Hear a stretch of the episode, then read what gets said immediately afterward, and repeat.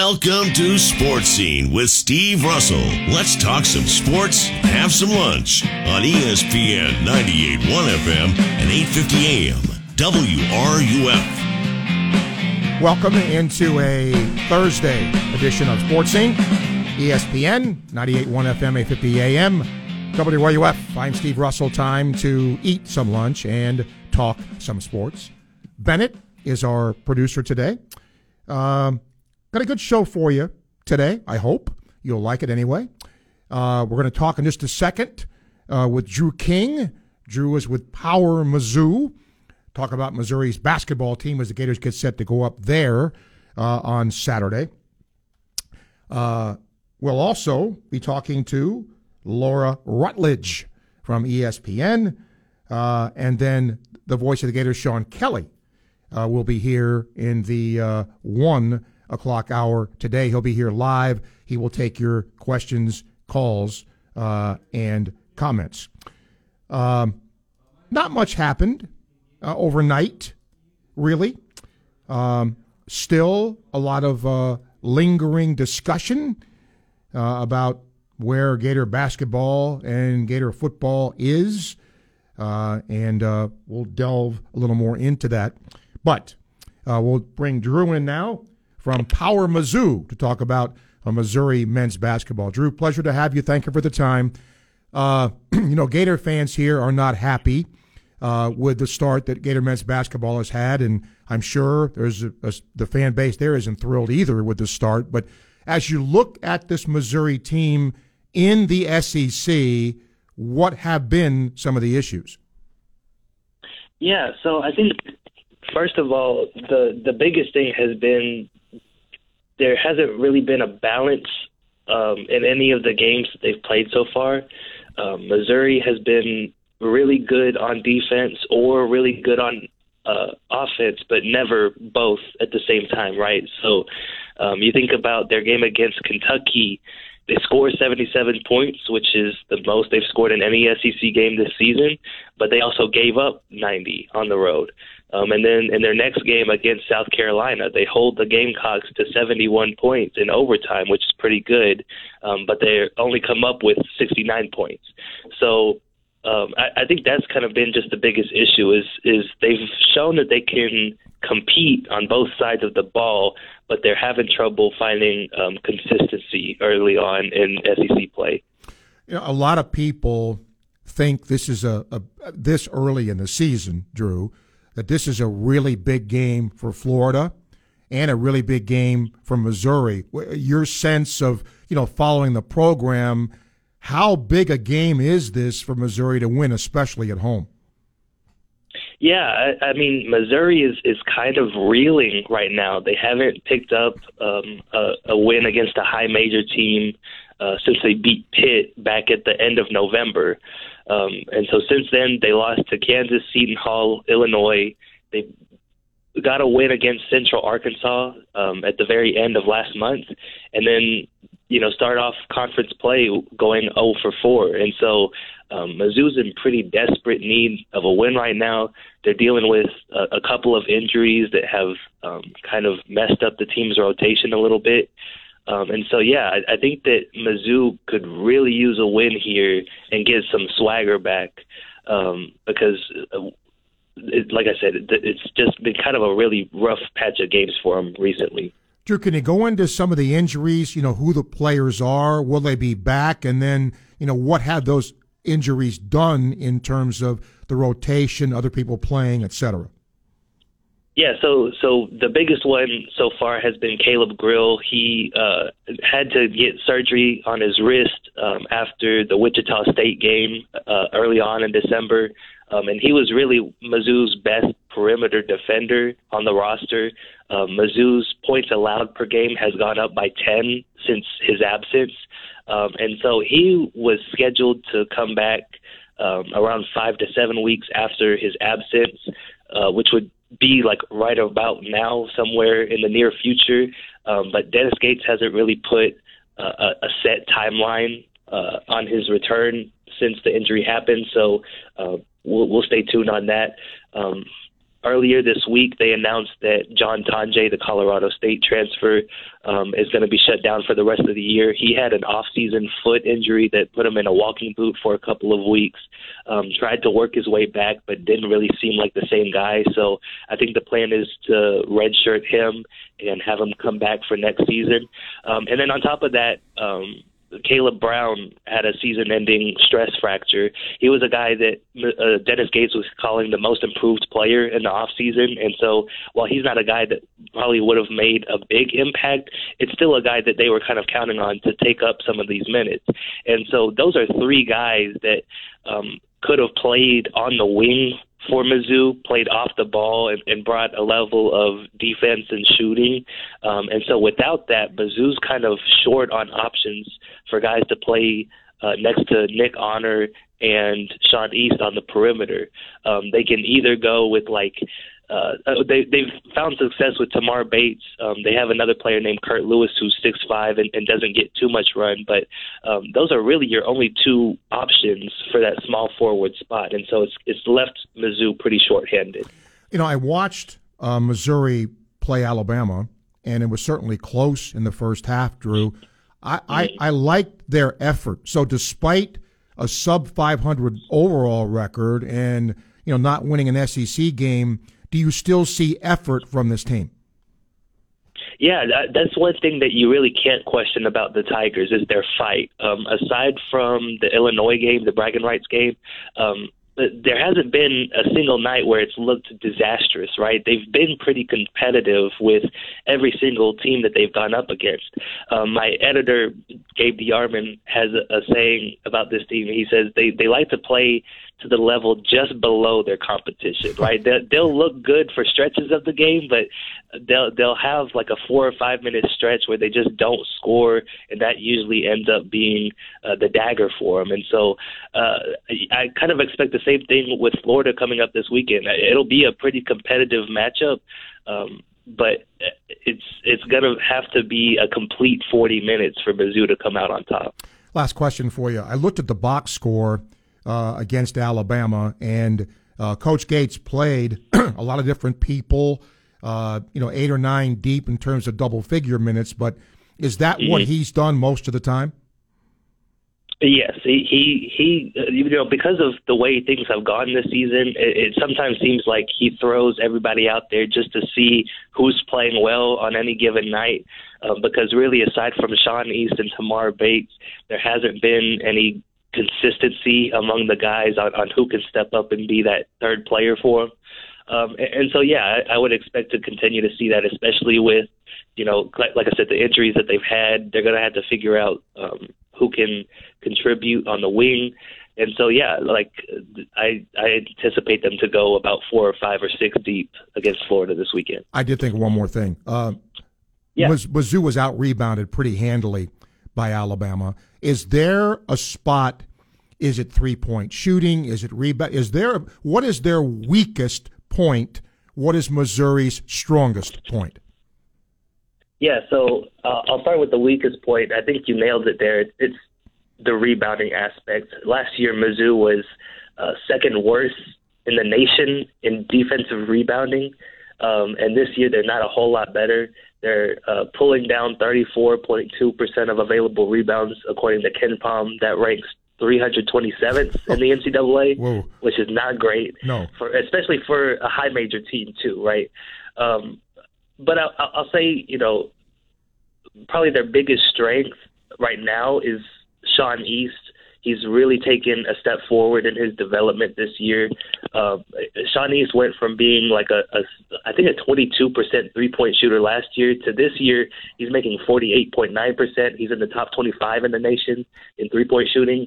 And he's always been a really talented slasher and driver. So he's really put it all together this year, and he's somebody that has made a huge impact in every single game this season. Drew, great stuff. Where can people see your work? Yeah, you can subscribe to PowerMizzou.com. We'll have coverage of the game on there. And then you can also find me on Twitter at Drew King 0222. All right. Drew, thank you. Appreciate your time letting Gator fans know more about this Mizzou team. Thank you. Absolutely. Thanks for having me on. You got it. Drew King, Power Mizzou. Florida's next opponent, the Tigers, this weekend. And both teams need a league win in a big way. Yeah, against Alabama, they were 8 of 21 from the arc. They were out-rebounded, as I mentioned, by 15. They were pretty good in turn. They only turned the ball over 11 times. Alabama actually turned the ball over more times than they did. So we'll see what happened. And, you know, the weather's not supposed to be very good there. You know, what will the fan base be like? You know, how excited will they be about going to see a team that, you know, has not done well and to go out in inclement weather? We will see. Okay. We'll open the phone lines, 392-8255. You can email srussell@wruf.com. Aaron says, looking at the box score, said Zion, Clayton, Riley, and Richard all had poor shooting nights. We can ever get all those guys on the same page, look out. Well, yeah, sure, but that doesn't happen a lot. You don't usually get every one of your shooters on the same page. Scoring was spread out and almost five guys in double figures. UF must play better defense. Not sure the chemistry will get here for all these new guys in one season, but other schools like Ole Miss seem to do it. 12:13, time check brought to you by Hayes Jewelry, ESPN 98.1 FM, 850 AM, WRUF. Gainesville Sports Center, here's what's trending now on ESPN 98.1 FM, 850 AM, WRUF. Good afternoon, I'm Nate Bilgeray. Former Florida Gator Ben Shelton competes in the singles tournament of the Australian Open tonight at 10:15. Shelton, the 16th-ranked singles player in the world, is set to take on Adrian Manarino in the third round of the Open. Moving on over to high school hoops, the Buchholz girls varsity team goes on the road to take on Bishop Kenny at 7 tonight. Buchholz looks for two victories in one night as the boys varsity team hosts PK Young at 7:30. Heading on over to hockey, the Tampa Bay Lightning hosts the Minnesota Wild at 7 p.m. You can find coverage of the game right here on WRUF tonight beginning at 6:30. That's your Gainesville Sports Center. I'm Nate Bilger. ESPN 98.1 FM, 850 AM, WRUF. The incredible Rodeheaver Boys Ranch in Palatka. You listen to this show on a regular basis. You know I've told you about this very good charity located in Palatka. A lot of great charities in this state, but this is one I think that does a really good job because it helps youth, at-risk young boys from tough home environments get their lives back together. And what I like about it is they make these kids earn it. They take vehicles that you donate, car, truck, motorcycle, boat, whatever it might be. They then must fix them, repair them, and then resell them. And as they do that, they learn the real-life skills I'm telling you about. And remember, whatever donation you make of a vehicle, it is a tax-deductible donation. So to find out more about what they do, who they are, simply go to rbr.org or Google Boys Ranch Palatka. Well, Black-Eyed Pea Vegan Veggie Burger with vegan romolades now on the menu at Dick Mondell's Burgers and Fries. It satisfies any carnivore appetite. Walk up, drive through, or order ahead at dickmondells.com. They're open 7 days a week. Dick Mondell's Burgers and Fries. Time to select. Okay, you've put it off long enough, and it's time to replace that car. But let me make this easy. Visit Select Motor Car of Gainesville. Their selection of quality, like-new cars, trucks, and SUVs is awesome. And on-site credit union financing makes the deals even sweeter. Select now has a full-service auto center, which means additional savings and no-hassle repairs for you. Shop online, then go take a test drive. For the easiest car you'll ever buy, it's time to select. SelectMotorCar.us. If your king or queen sago palms have been invaded by Asian cycad scale, it's time to fight back with Organic Summit year-round spray oil. It kills Asian cycad scale and other insect pests, but Summit year-round spray oil contains no chemical toxins. Insects don't build up a resistance to this horticultural oil, so it keeps working every time you spray. Summit year-round spray oil is available at fine garden centers and at summitresponsiblesolutions.com. Are you curious about QC Kinetics? Let me tell you what we do. That's Dr. Daniel Zuckerman, a medical director at QC Kinetics. We treat people who have joint pain, and we use your body's healing properties, the things that you already have in you, in your blood, to heal your knee pain, your joint pain, your shoulder pain, your back pain. You have everything that you need in you already. The same natural process that heals a cut on your finger also works inside your body. And so what we do at QC Kinetics is take those healing properties, concentrate them down from your body, and put them where they need to go. We are the experts in regenerative medicine. That's all we do. And best of all, there's no surgery, no downtime, or harmful drugs. This is the future of medicine. And your consultation is completely free. Call QC Kinetics, 352-400-4550. That's 352-400-4550. Now with offices in Gainesville, Ocala, and the Villages. 352-400-4550. From athlete activism to athletic achievements, we have you covered. Your home for every important sports story. ESPN 98.1 FM, 850 AM, WRUF, the home of the Florida Gators. It's the Dean of Sports Talk in Gainesville, Steve Russell, on ESPN 98.1 FM and 850 AM WRUF. If you are interested, the NFL has announced the entertainment for the Super Bowl. Reba McEntire and Post Malone will be the pregame. In Vegas, McEntire will sing the national anthem. Post Malone will sing America the Beautiful. So, for whatever that's worth, if you're into such things, that's it. All right. Now, yesterday we brought up a topic from an emailer, and it was the Gator with the best pro career. And of course, in football, if you go Emmitt Smith and Jack Youngblood, okay, that's pretty obvious. They're in the Hall of Fame. But what about the other sports? So if you took sports besides football, and I said to you, who's the Gator that's had the best pro career, who would you say? Who would you say? Kind of interested in what you think. Don't forget, tomorrow, Gator men's golf coach J.C. Deacon, renowned agent Lee Steinberg will be here to talk all this NIL business. And the coach, Herm Edwards, will talk a little National Football League. It's funny.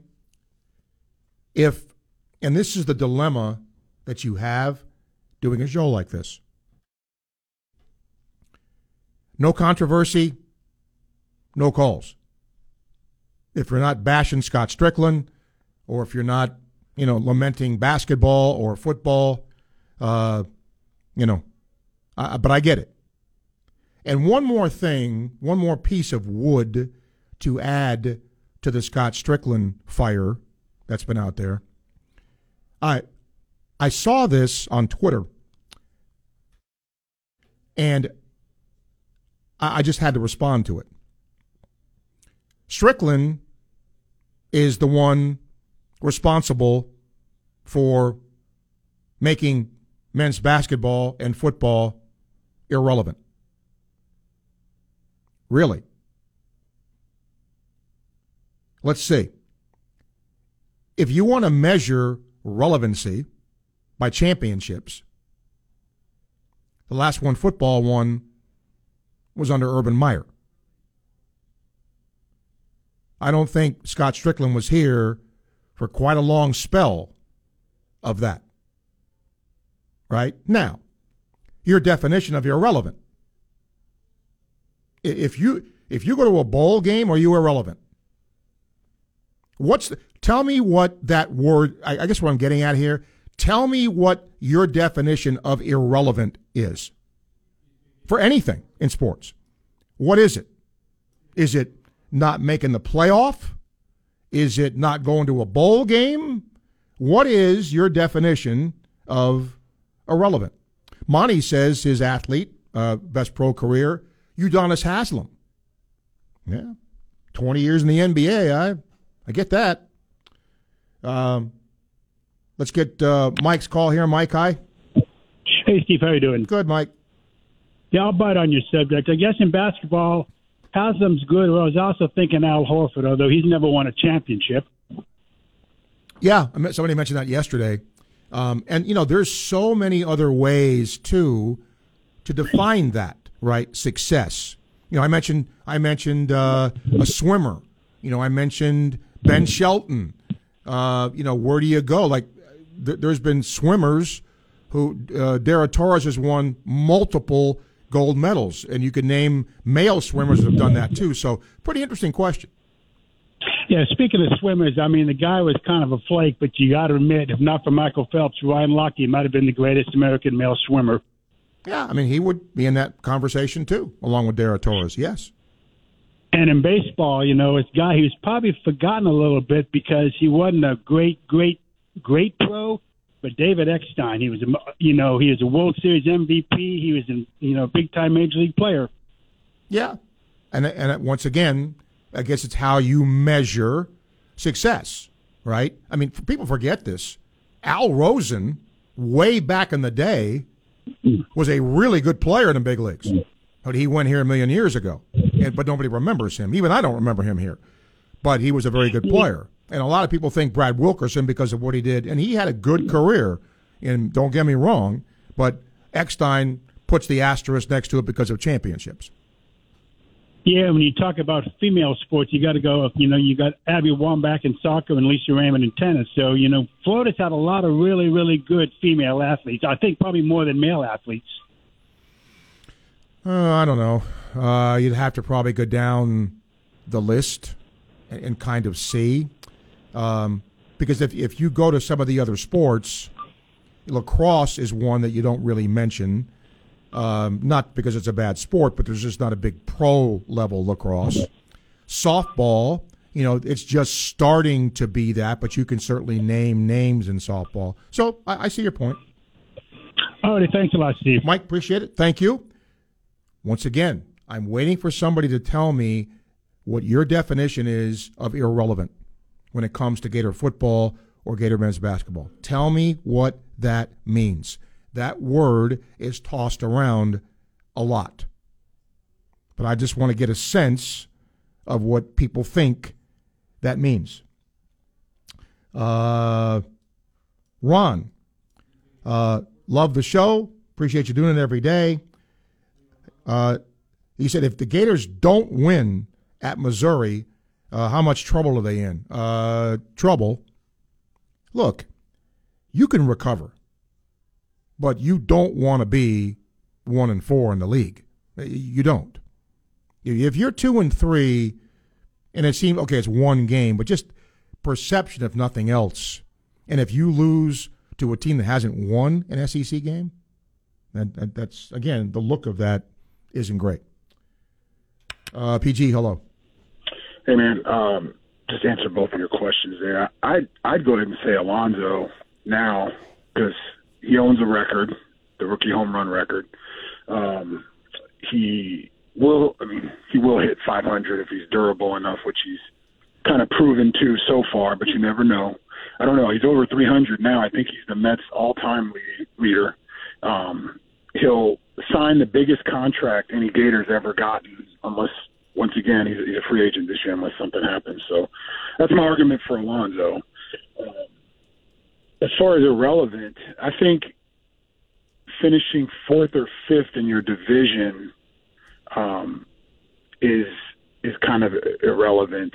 And maybe one year, some bad luck, coaching change, but just kind of consistently trying to, not only overtake the first place team, but trying to take over, the 4th, the 3rd, the 2nd, just falling that far down the totem pole, playing noon games, which other teams do, but you go on those stretches when you're not playing well, which there's probably not a lot of eyeballs, which then hurts other things, recruiting and the brand and whatnot. But I just think consistently finishing lower than even middle tier over some period of years feels probation-like, to be honest with you.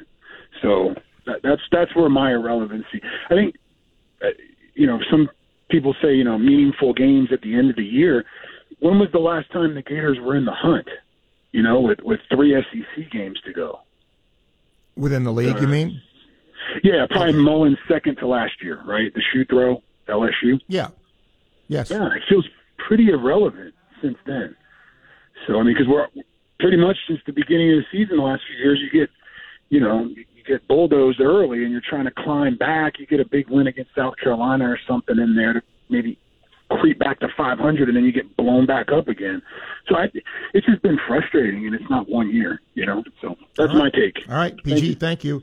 George, I got to have you call back. I want to hear about what you think about irrelevancy, but I got to get somebody who is very relevant, Laura Rutledge, on the program. 12:28 time check brought to you by Hayes Jewelry, ESPN 98.1 FM, 850 AM, WRUF. Live from Weimer Hall on the campus of the University of Florida, ESPN 98.1 FM, 850 AM, WRUF.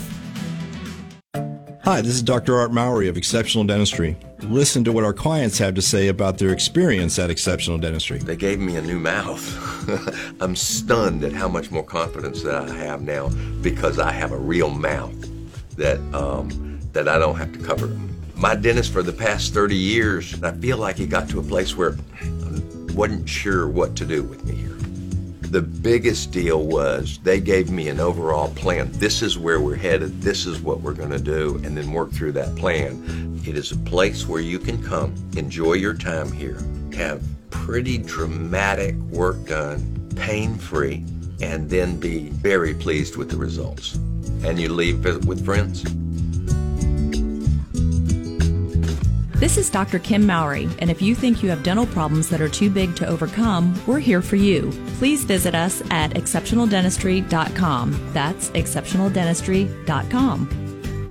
Hey folks, it's Steve Russell from my friends at Dick Mondell's Burgers and Fries. For the new year, they're offering their incredible black-eyed pea vegan veggie burger with vegan Romalot. Don't be fooled. This burger satisfies even the biggest carnivore appetites. Of course, locals love their classic burgers. You can't go wrong with their herb-infused chicken patty. Everything's exceptionally fresh. Walk up, drive through, or order ahead at DickMondell's.com 7 days a week. Visit Dick Mondell's at Southwest 4th Avenue and 5th Street. It's where you want to eat. Dick Mondell's Burgers and Fries. Hey, Bill, is that a new car? Nah, it's my same ride. I just got the dings taken out and repainted. I got it done at Mako in Gainesville. Wow, looks sharp. I thought it was a new car. Honestly, I was shocked at how good it looks. I'd recommend Mako of Gainesville to anyone. Give your car a brand new look. Take it to Mako in Gainesville. Excellent service and a fast turnaround on quality warrantied work with 0% financing available. Visit MAACOGainesville.com or call 352-371-4251.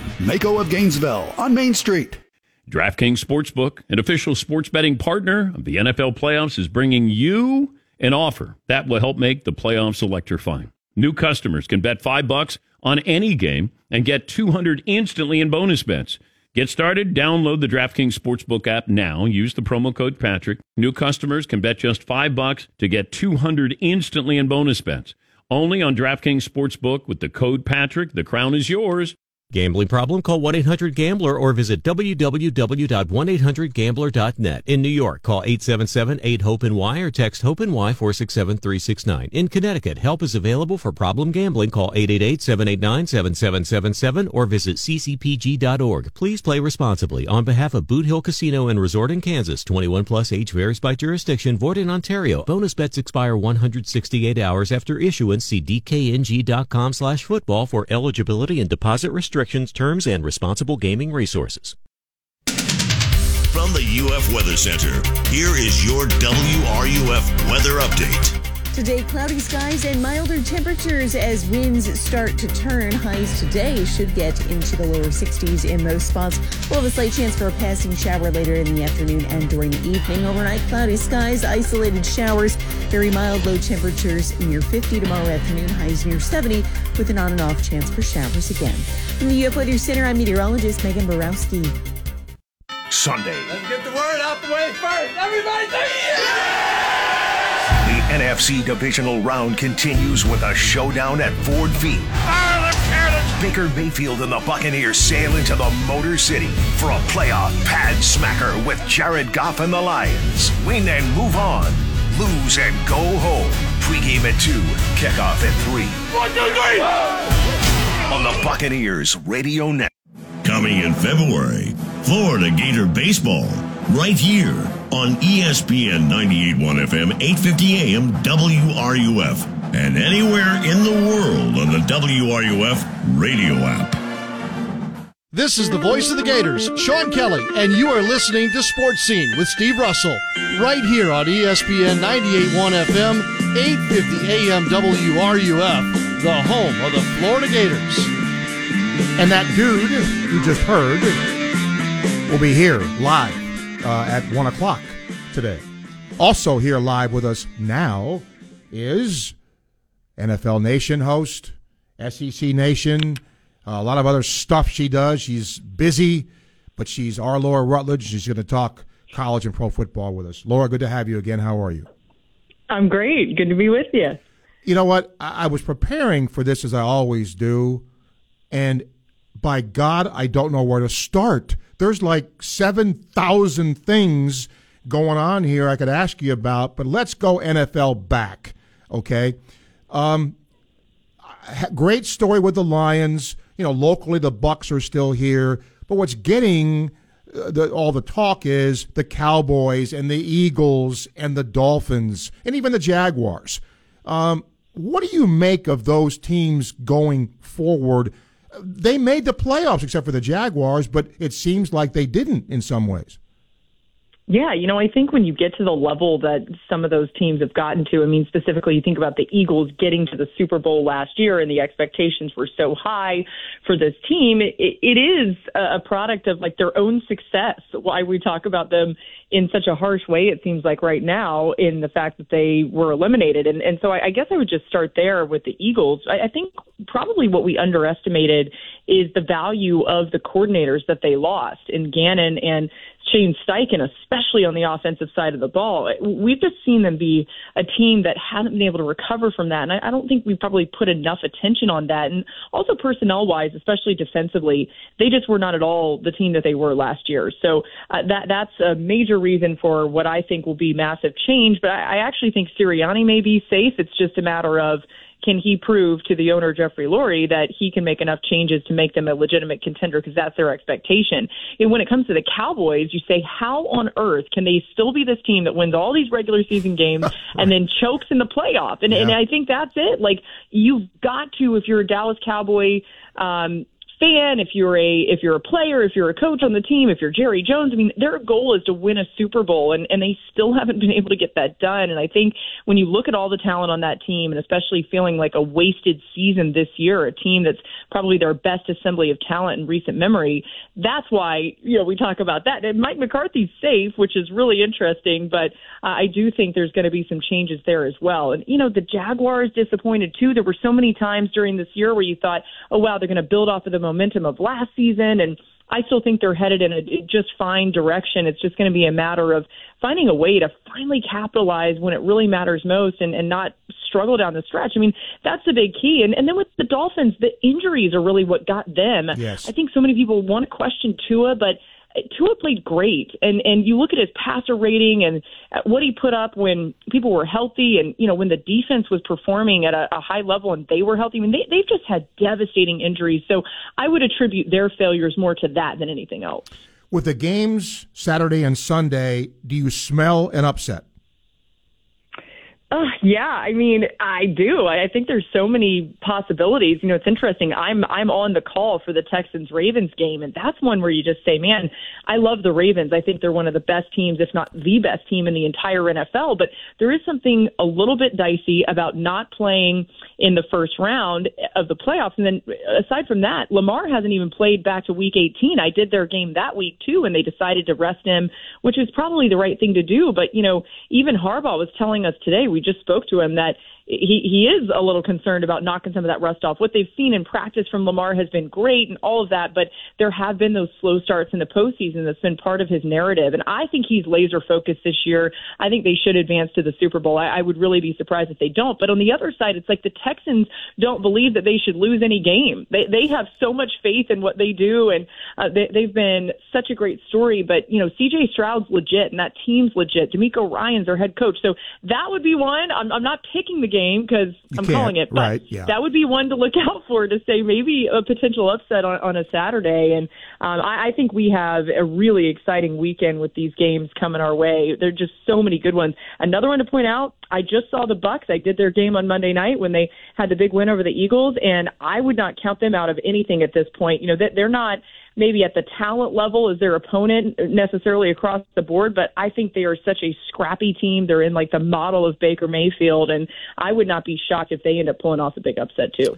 All right, let's go to college. Just with everything that's happened, you know, in Alabama, Saban, all of that, we're in this topsy-turvy, what the heck is going to happen next mode here. What do you see in your crystal ball here in the short term with college football? I'm not sure of the answer to that. Are you?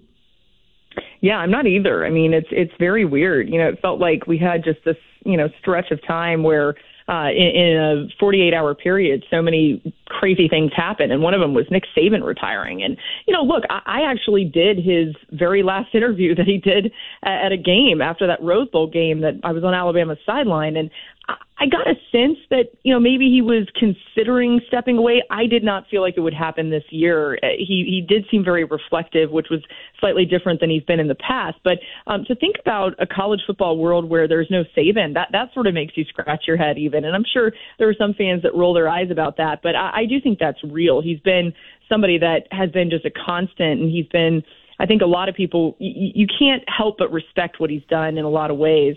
And so I do think there's going to be a totally different landscape. And the SEC is changing anyway. And you think about there's not going to be any more East. There's no East and West anymore. You know, it's just the two best teams in the entire conference meeting the SEC championship. The college football playoffs expanding. So we sort of had already closed the book on the yesteryear of college football, even this year and in the previous year with everything that's changed with NIL and the different conference realignment. But for those of us that are still trying to be college football purists and like reflect on the golden days or the olden days might be more appropriate, yeah. That is long gone. I mean, this coming season is going to be completely different than even what we've already seen change-wise with expansion and conference realignment. So I think it's all up in the air, and really a fascinating time to be a college football fan.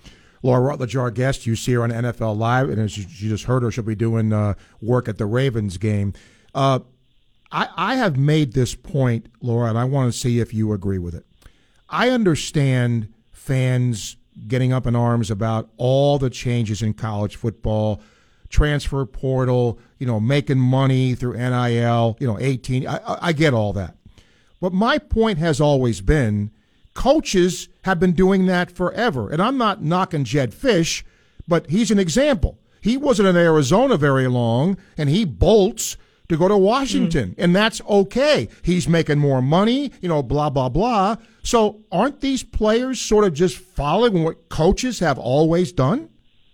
Yeah, the players deserve to be able to do this, and anybody who thinks otherwise doesn't have a good grasp on what this sport is and really how much money it makes, and that's a result of the product on the field. I mean, the coaches have actually a pretty minor role in the players' performance. They can coach them up, they can give them opportunity, but you know, at the end of the day, it's those guys executing at a high level when it matters most, and so they deserve to be compensated. They deserve to have these opportunities, and opportunities that can change their families' lives even before they hit the pros, or maybe without even ever hitting the pros. And I think the issue is more in the realm of the fact that we don't have any sort of control over this. There's no rules. It's just sort of like the wild, wild west in the entirety of college football. And until we can say this is not like a state thing, because right now it's caught up in, you know, the legal portions of each state making their own parameters and their own rules. And until we can say this is how it operates from an entire college football world, and it has to kind of start from the top there,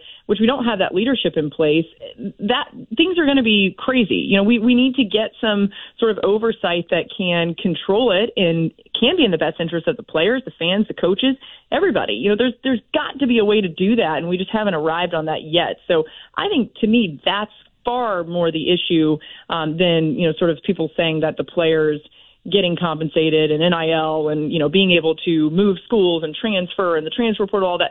That's just what this is, and that's what it should be, right? They should have the right to make a situation better for themselves. But it's more so that we need to find a way to create some sort of framework around it. Last two things. I enjoy looking into the Russell crystal ball and saying, I think this is going to happen. And sometimes you hit them, and sometimes, what the heck was I thinking? Well, here's what I think. I think would you agree we're heading towards super conferences? And if we are, I think those super conferences are going to break off, have their own league, have their own rules, maybe even have a commissioner and have their own championship. Do you think that's possible? Yeah, I do. I mean, and look, you know, it would obviously be upsetting for a lot of college football fans that, you know, kind of enjoy just like the spontaneity of some of the competition. But what do we all really want to see? Like, we want to see the best products on the field. And I think at some point you got to accept that, you know, this is turning into more of a pro world, which I know is frustrating for some people, but there's still the beauty and the grandeur of college football. Like, that's never going anywhere. As much as it can change, there are things that will always stay the same, which a lot of times are the nostalgic things that we love the most. Those aren't changing. Like, no one's changing how we enjoy these games with our family, right? And that's what it all comes down to. So I do think that you would see, you know, potentially like a super conference SEC, which is massive, and, you know, the SEC isn't really looking to expand any further than they already have, but could in the future. And maybe they're just playing another super conference, or maybe just playing amongst themselves and ultimately leading to some sort of like massive hunt for a championship. And then maybe schools that just aren't quite at that level, they have their own secondary conferences, and maybe that leads to even better opportunity for some of these players to advance to a pro level. Or maybe it just becomes about like enjoying the games and enjoying the fandom. I don't think there's anything wrong with that in saying, let's make it a little bit more even and a little bit better of a product that you would see, because the competition is, you know, kind of at the same level across the board. Last thing, there's certainly angst here with Gator men's basketball and certainly football. And if you look at the transfer portal rankings, whatever they're worth, Florida is nowhere sniffing the top. They're not getting big-name people, and that's got some people here wigging out. Is that a concern? Yeah, I mean, I do think it's a concern. You know, we as Florida people, we're very proud, and we should be. And it is frustrating. Like, I would never deny that. I would never try to sit here and say, oh, it's like all good and it's fine. You know, it's definitely not. And I think one of the main issues is the fact that you're looking around and saying, well, wait a second, our competition in this league is getting better and better, and, yes, and we've got to keep up. And I think that's kind of the issue. But, you know, what I would say is that this is really a prove-it year when it comes to showing how talent can be developed and how talent can, you know, be put in a position to succeed scheme-wise and things of that nature. Like, how can you get the edge from a coaching and talent development perspective? And if that doesn't happen, then, you know, those concerns are only going to get stronger, and we all kind of know what could happen in that way. But I think it's more, it's going to come down to that, right? It's like, if you can't get these super big name people, and we should be getting them at Florida, because Florida is a great place, and Florida is one of the most still known and recognizable brands in all of college sports. So there's got to be more of that when it comes to bringing in talent. But I do think it's a prove-it year when it comes to developing the talent that is there, rewarding them if they continue to have success, and then finding ways scheme-wise, which I do think this staff is capable of, to have an advantage. What's your weather in Baltimore? Oh, man, I was just looking. I just opened some packages of these, like, I think I'm going to be wearing like 9 battery-powered things on the sideline, trying to stay warm, because the real feel, which is what I pay attention to, is like 6 degrees. Oh. So it will be in the maybe like the 20s, but the wind is supposed to be terrible. So anyway, pray for me. My last game in Baltimore was week 18, and it was 35 degrees and pouring down torrential rain the entire time. Would have been better for it to snow. It didn't snow. It just just rained. We were just soaking wet in 35 degrees. So the toils and snares of my chosen profession here, Steve. I blame you, actually, because it all started with you. So if it wasn't for you. Well, I take full blame and responsibility for that. As you should. Always appreciate you. Dress warm and have a good call over there. Thank you. Thanks, Steve. We'll talk Laura, soon. Thank you. She's terrific. Laura Rutledge, NFL Live, SEC Nation, etc.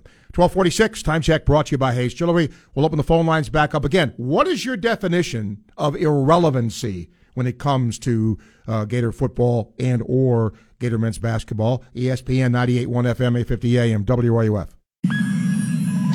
Gainesville Sports Center, here's what's trending now on ESPN 98.1 FM, 850 AM, WRUF. Good afternoon, I'm Michael Tubbs. The Tampa Bay Lightning are hosting the Minnesota Wild tonight.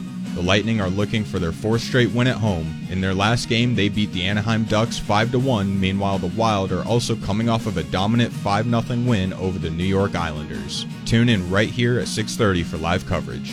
High school basketball is on tonight. For the boys, PK Young is headed to Buchholz, Chiefland is hosting Newberry, and Trenton will go to Branford. Girls' hoops includes Oak Hall headed to Union County, Bell hosting Bronson, and North Marion going to Williston. Former Gator Ben Shelton is headed to the third round of the Australian Open as he's set to face Adrian Mannarino tomorrow at 4 p.m. That's your Gainesville Sports Center. I'm Michael Tubbs. ESPN 98.1 FM, 850 AM, WRUF. FICARE Federal Credit Union is the place I've done my banking for a very long time. In fact, over 30 years. And if you're a Florida healthcare worker, you and your family, this is the place for you to do your banking. Great people that are there to help you do whatever you need to have done in your banking needs. Simplicity, security, savings. No annual fee and rewards points with every purchase. It pays to keep the FICARE Visa at the top of your wallet. It features no annual fee, a low fixed rate, and Visa's zero liability protection. And you earn points with every purchase and redeem for cash back, merchandise, and a whole lot more. Membership has its rewards. Make sure you take a look at FICARE Federal Credit Union and bank at the place I do my banking. To find out more, go online, FICAREFCU.org, FICAREFCU.org. Automotive, we get the bugs out of your car. Where are you heading this year? No matter where your travels may take you, you want to get there safely and securely. And that means knowing your vehicle is up for the challenge. Hi, Steve Russell here. Don't roll the dice with the chain stores. Take your vehicle to the same place I do, Dave Mays Automotive. People in the area have been trusting Dave Mays Automotive since they opened their doors way back in 1975. Imports, domestics, diesel, fleet service, they can handle anything from engines, AC and heating, transmissions, tires, brake service, and more. And don't forget about their famous bug check. They go over your entire car, making sure there's no nasty surprises waiting for you.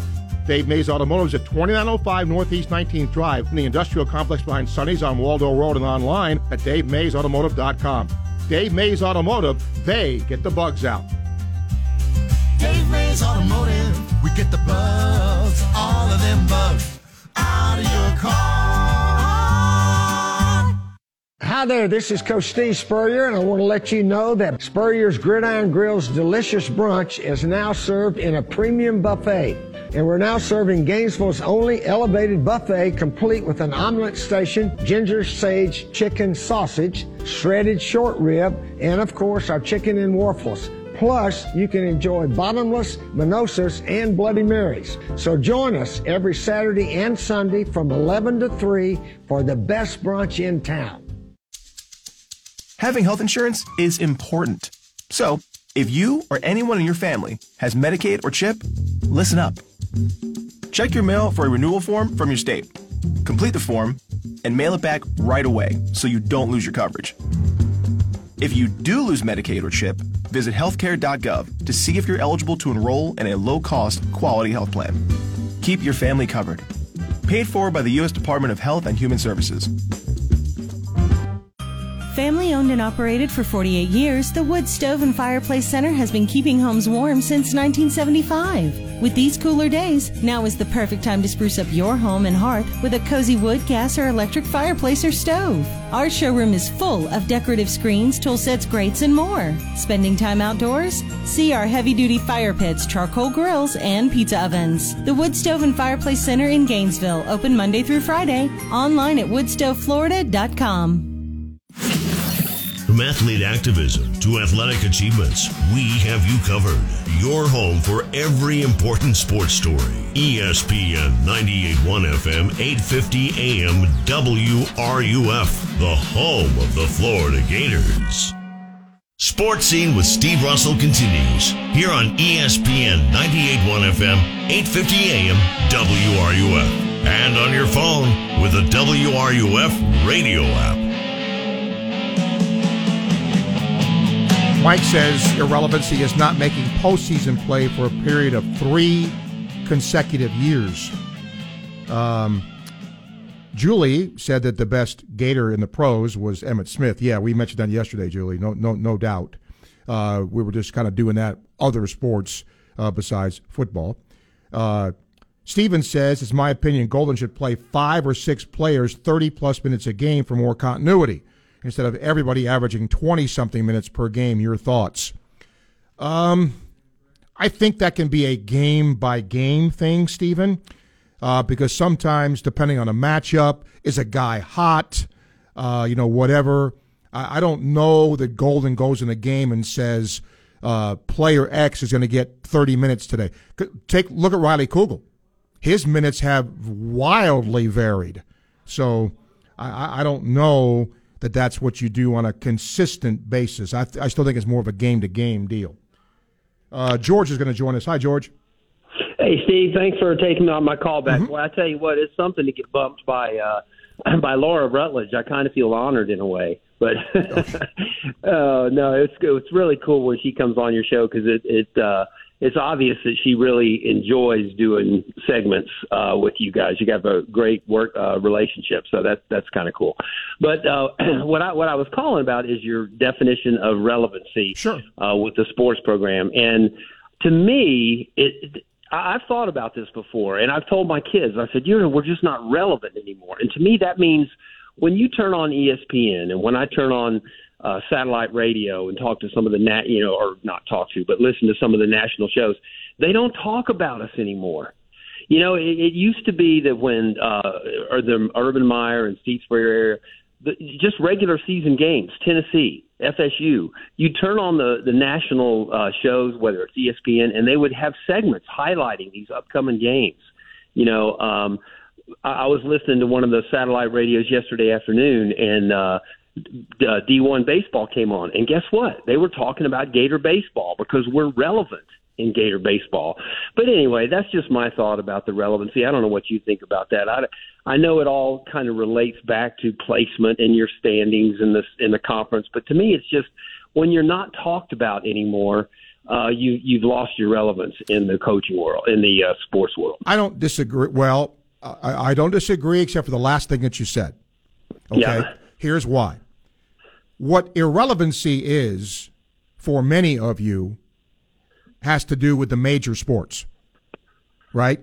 So if gymnastics is ranked number 2, if softball is in the top 25, if swimming is ranked, it's not talked about on ESPN. And I get that.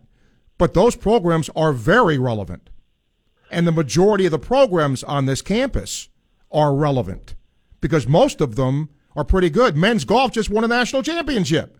Well, Dan, I agree with you. I think what I would tailor my comment and say, and it's specific to sports, because just like I mentioned with baseball, it's not, well, it is one of the 3 majors, but they were talking about it because we are ranked number 2. Mm-hmm. And I guess, gymnastics, some of those other sports, they just don't have the popularity, and so they're not on the national show. Well, they're popular, right, but they're not on television. They're not, you go. Somebody in Utah is not going to be talking about gymnastics as opposed to whatever. Right, yeah. But go to the O-Dome and see how many people are in that place when Florida competes, and you'll see how popular they are.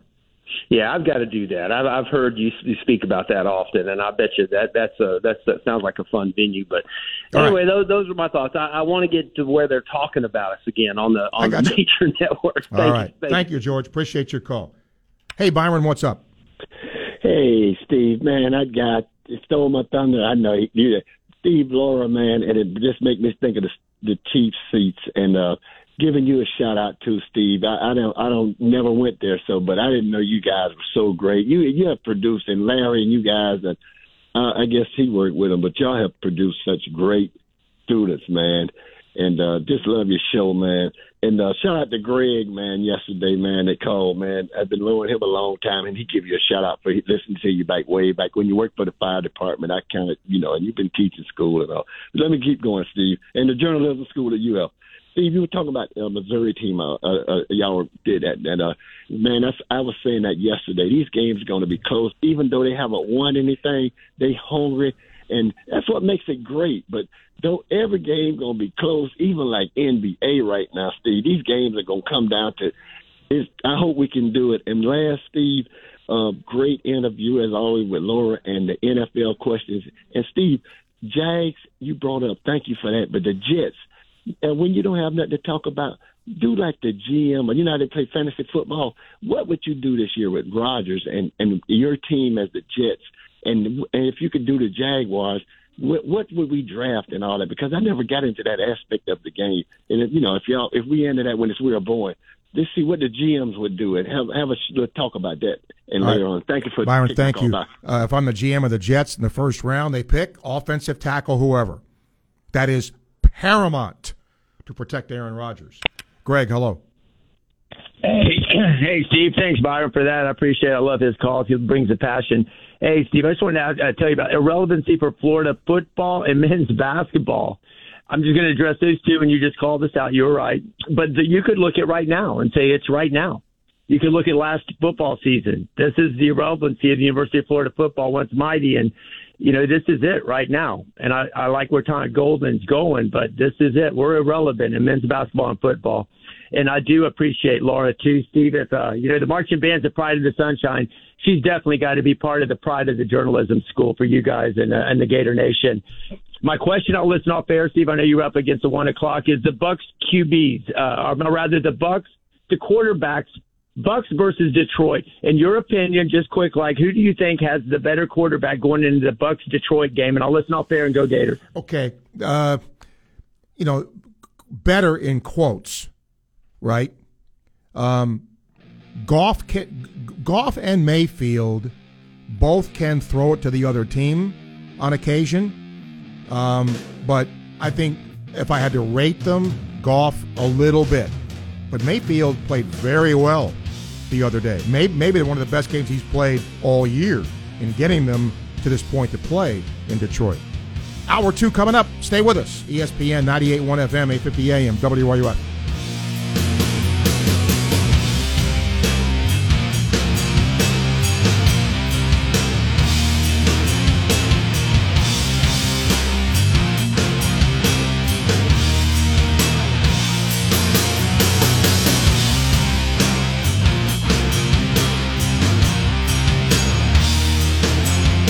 WRUF Gainesville, U251CG Gainesville, from the Spurrier's Gridiron Grill Studios. We are ESPN 98.1 FM, 850 AM, WRUF. Hey, Steve Russell here for the Rodeheaver Boys Ranch in Palatka. This facility houses at-risk young boys from troubled homes and is sustained by donated cars, trucks, boats, RVs, or any vehicle. Donations, tax-deductible, and go a long way towards helping these boys learn real-life skills by repairing the vehicles and reselling them. A real win-win. The Rodeheaver Boys Ranch has been helping boys for over 70 years. They need your help. So please consider donating your unused or unwanted vehicle. Google Boys Ranch Palatka or go to rbr.org and learn more. We know that we can depend on Gator Nation to step up when you're needed. The Rodeheaver Boys Ranch has been helping at-risk young boys from troubled homes for over 70 years, and they need your help now more than ever. So please consider donating your car, truck, boat, RV, or any vehicle to help these boys. They learn real-life skills by repairing them and reselling them to sustain the facility. Donations are tax-deductible. Cash donations accepted also. Google Boys Ranch Palatka or go to rbr.org to learn more. Thanks again. What's holding you back from learning the language you've always wanted to know? Too hard. Takes too long. Not with Babbel. Babbel's lessons take just 15 minutes a day. 15 minutes isn't long. Nope. And they're fun. Fun isn't hard. Right. Babbel's interactive lessons, podcasts, games, and more make it fun and engaging, so you don't realize you're learning a language, but you are. And Babbel's lessons are built around real life. You can choose from topics like travel, business, relationships, and more. You'll learn what matters most to you. Plus, Babbel's lessons are designed to get you speaking right away. In 3 weeks, you're able to start having conversations. Just 3 weeks? Even better. Since Babbel's lessons are designed by language experts and voiced by real native speakers, you'll get the accents just right and be able to carry on conversations with confidence. Learning a language with Babbel doesn't take long. And with Babbel, it isn't hard. It's perfect. Start learning a new language today. Go to Babbel.com. That's Babbel.com. Babbel.com. Hey, Bill, is that a new car? Nah, it's my same ride. I just got the dings taken out and repainted. I got it done at Maaco in Gainesville. Wow, looks sharp. I thought it was a new car. Honestly, I was shocked at how good it looks. I'd recommend Maaco of Gainesville to anyone. Give your car a brand new look. Take it to Maaco in Gainesville. Excellent service and a fast turnaround on quality warrantied work with 0% financing available. Visit MAACOGainesville.com or call 352-371-4251. Maaco of Gainesville. On Main Street. Welcome to Sports Scene with Steve Russell. Let's talk some sports, have some lunch on ESPN 98.1 FM and 850 AM WRUF. Welcome to Hour 2 of Sports Scene for this Thursday. Appreciate Drew King being here in the first hour from Power Mizzou, talking about Missouri basketball, a team that's struggling.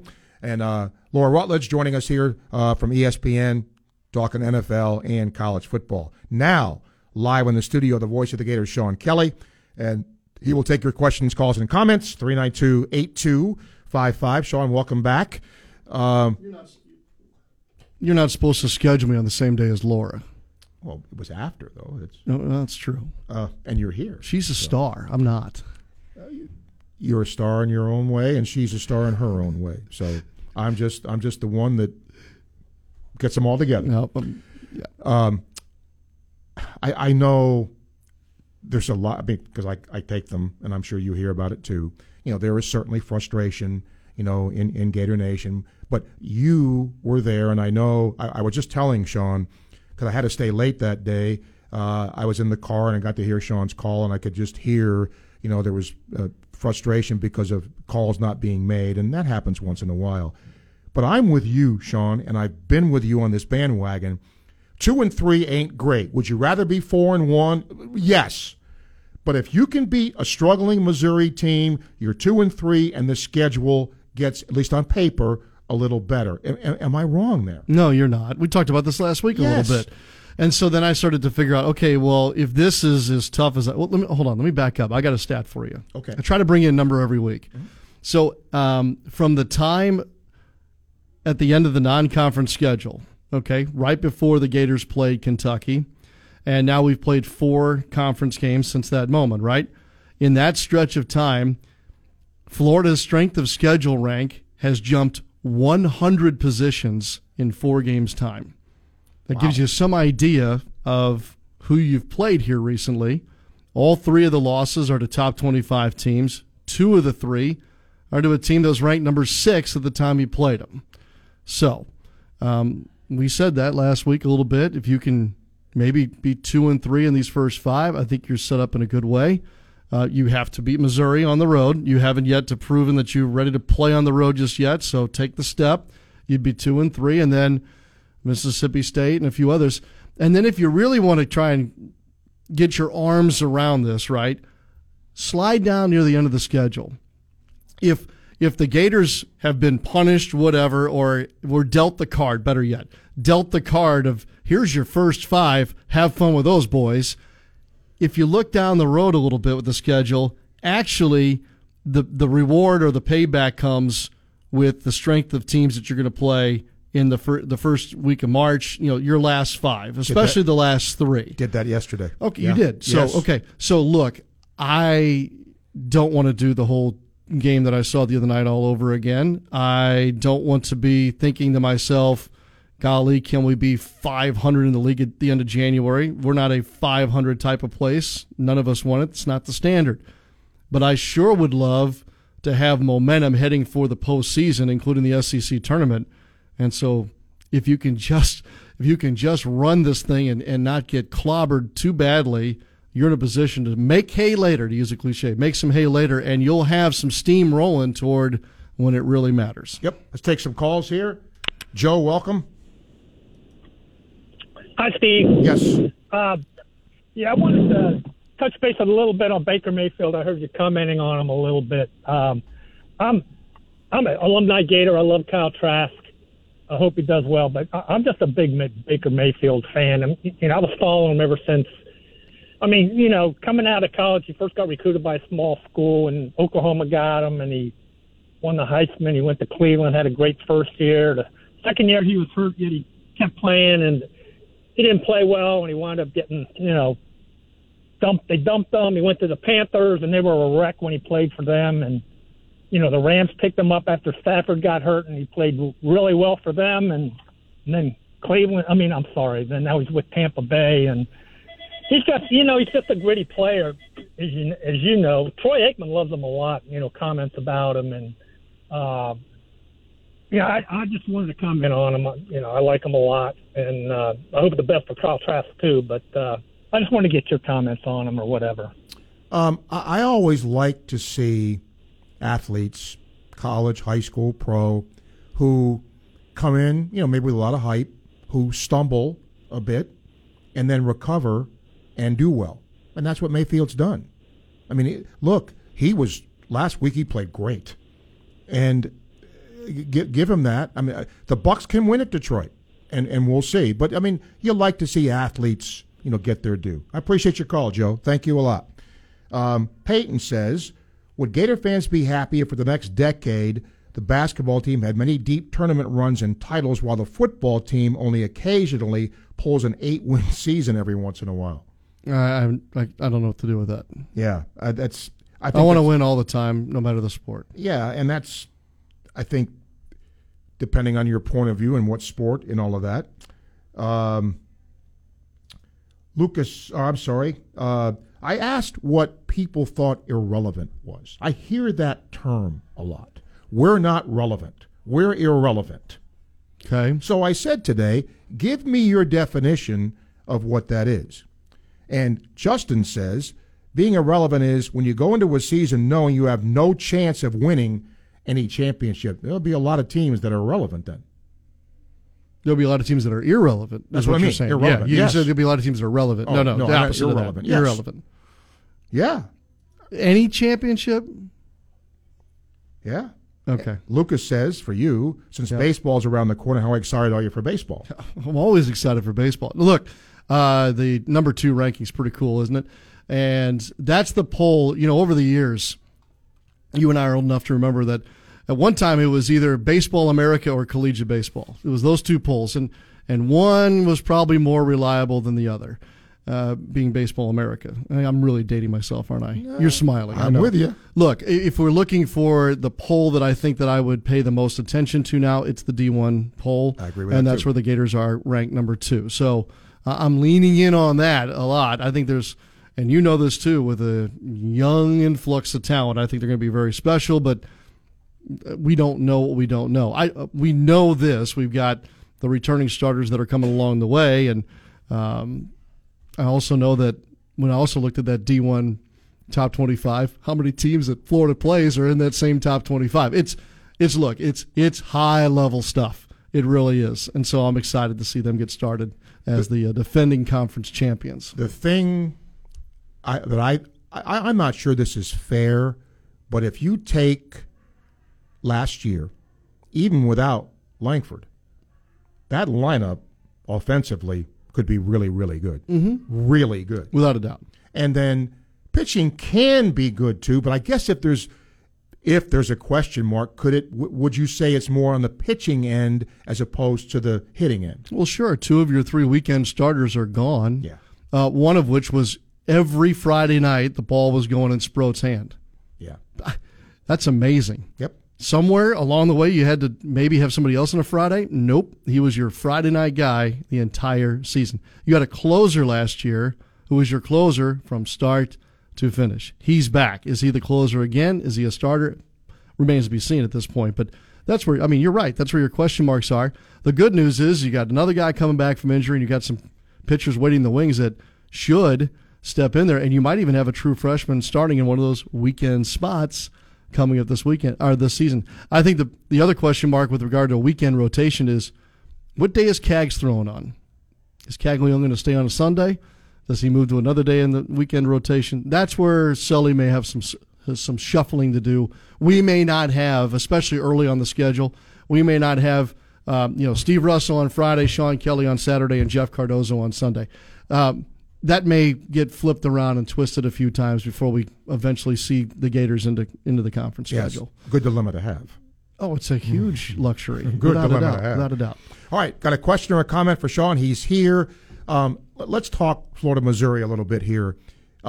Look, I watched Missouri play against Alabama the other day, and they were competitive in the first half. They've had a lot of injuries. They're not playing guys that they thought they were going to play. But I did like, at least when you watch on television, they look to be playing hard still, and they're going to be playing at home. They're going to be desperate to get a win here. They laid down at the end. They did. They had they had the game single digits. It was a ball game, and all of a sudden it was just, and we're done. Yep. But you're right. They're banged up. They're disjointed when you watch them play. They don't have that kind of. They don't have a flow to. They don't have a team look to them right now. But they always seemingly have a run, right? Yes. They're one of these teams that count on it at some point, and usually seemingly early second half, whatever. They make teams real uncomfortable. Like you may be ready to turn the television off. Missouri's down by double digits, and then you go back and you turn it on. It's like a 1-point game, and then they just don't finish. Yeah. And that's the thing; they haven't finished a game yet, and as a result, they're 0-4. I just, they're at home this weekend. Their students are back for this weekend. It'll be a high of 9 degrees on Saturday. The weather's not going to be great, yeah. And it's it's really tough right now to win on the road. Just ask Tennessee; they go to Mississippi State, they lose at the hump. That's a far better team in Tennessee than Mississippi State, but the road is what it is. Right now. So, again, I think the Gators really responded well after the Ole Miss game, albeit at home, in thumping Arkansas. They have a clunker against Tennessee. We can get into however many reasons you want to talk about with that. It needs to be better. This is a chance to be a bounce back, and the bonus would be grab that first road win and get that thing off your back and move forward from there. I like Florida matching up with Missouri this weekend. The way that, if you were to individually match up or our Gator strengths against their Tiger weaknesses, those kind of things, I think there are a lot of things that favor Florida for the weekend. I agree with you. Yeah. Total package, hello. Hey, Sean, quick 2 questions for you. One, I'm going to put you on the spot so you can think about it for 30 seconds. Since you've arrived here in Gainesville, who would you say has helped you the most in your particular job? And the second question is, are you following Ben Shelton and the Australian Open? I'll take him off the air, and we love having you here, bud. Okay. Thank you. I'll start with Ben because my schedule has not allowed me to watch Ben as of yet. I've seen the highlights, obviously, and if he's not the next wave of young stars in tennis, then I need to stop watching the sport. He's electric to watch, and I'm so happy for him. Who's helped me the most? Wow. It's really been a collective effort. I have, in my age now, in my career, my experience, I have become very good at tapping into anything that can help me because I need it, right? So, look, it's everything from the institutional knowledge that the guy to my left has, Steve Russell, or a Jeff Cardozo, or Steve Egan, who is our engineer, who we don't talk enough about as far as being just a tremendous individual, but a Gator and one who's seen it all from basically the early 90s on. Yes. But I'm not afraid to go down to Coach Spurrier's office and ask him about something either current or Gators past, or the fact that I've got Shannon Tate on the broadcast. Lee Humphrey has shown me a lot of things, and I think that I've helped them in growing as a former athlete into a broadcaster. And whether they like it or not, the return on that is that I'm going to pick their brain on everything about being a Gator and a former player. So, you should. Yes. By the way, Lee Humphrey is on this week's Gator Tales podcast that we do on the website there. He's going to tell a story about water skiing and Billy Donovan. Ooh, that's the thing. Lee saves things, I think. Nice I think he teams. Holds back. Yes. And the other, by the way, I may as well, if you don't mind, plug it. Oh, please. The new director of football performance, Craig Fitzgerald, will be on the podcast this week. Nice. And I just literally came from an interview with him. So, Gators, I think you're going to like. Good. I'll just leave it at that. So, anyway, it's a collective thing, and I'm not afraid to tap in and ask for help for people along the way. One more segment with Sean. Call him up. Talk a little sports here. 1:16 Time Check brought to you by Hayes Jewelry, ESPN 98.1 FM, 850 AM, WRUF. Gainesville Sports Center. Here's what's trending now on ESPN 98.1 FM, 850 AM, WRUF. Good afternoon, I'm Michael Tubbs. The Minnesota Wild are headed to Tampa to face the Lightning. In the Wild's last game, they beat the New York Islanders 5-0 and are now looking for back-to-back wins. On the other hand, the Lightning are looking for their fourth straight win at home. Tune in right here for live coverage at 6:30. High school basketball is on tonight. For the girls, The Rock is hosting Newberry, Chiefland is headed to Riverside Christian, and Columbia is going to Baker County. In boys basketball, Meadowbrook Academy will host St. Francis Catholic, Trenton is going to Branford, and Santa Fe will travel to Gainesville. Florida Gymnastics is back tomorrow night. The 7th-ranked Gators are headed to Auburn to face the 12th-ranked Tigers at 6 p.m. Last year, the Gators beat the Tigers by less than a point in Gainesville. That's your Gainesville Sports Center. I'm Michael Tubbs. ESPN 98.1 FM, 850 AM, WRUF. It's time to select. Okay, you've put it off long enough, and it's time to replace that car. But let me make this easy. Visit Select Motor Car of Gainesville. Their selection of quality, like-new cars, trucks, and SUVs is awesome. And on-site credit union financing makes the deals even sweeter. Select now has a full-service auto center, which means additional savings and no-hassle repairs for you. Shop online, then go take a test drive for the easiest car you'll ever buy. It's time to select. SelectMotorCar.us. It's your Daughtry Tree Service Tree Care Tip. Late winter is a great time to prune your trees and raise the tree's lower canopy for better sunlight to your lawn. Daughtry Tree has been helping their Gainesville and Alachua County neighbors for over 30 years. They provide dependable, quality service at fair prices for any size job. Tree trimming and removal, stump grinding, debris or storm cleanup. Visit DaughtryTreeService.com today for your free estimate. Trust Daughtry Tree Service, your tree service people.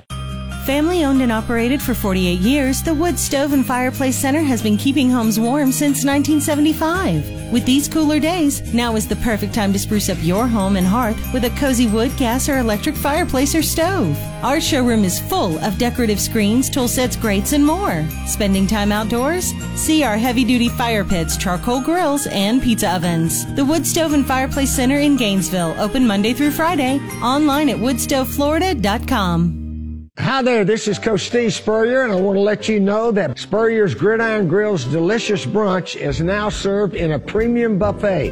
And we're now serving Gainesville's only elevated buffet, complete with an omelet station, ginger sage chicken sausage, shredded short rib, and of course our chicken and waffles. Plus, you can enjoy bottomless, mimosas, and Bloody Marys. So join us every Saturday and Sunday from 11 to 3 for the best brunch in town.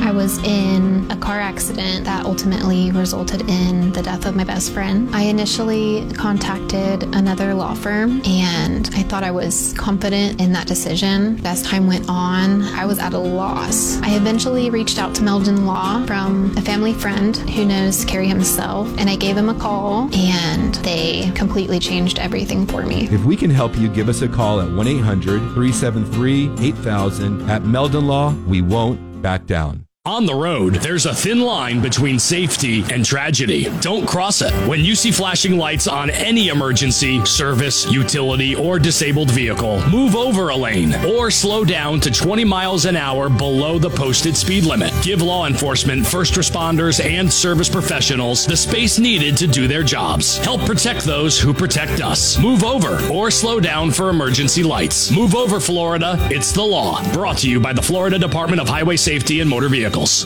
Follow ESPN Gainesville on Twitter, Facebook, and Instagram. Stay up to date with the latest information, interviews, stories, contests, and events. We are 98.1 FM, 850 AM, WRUF, the home of the Florida Gators.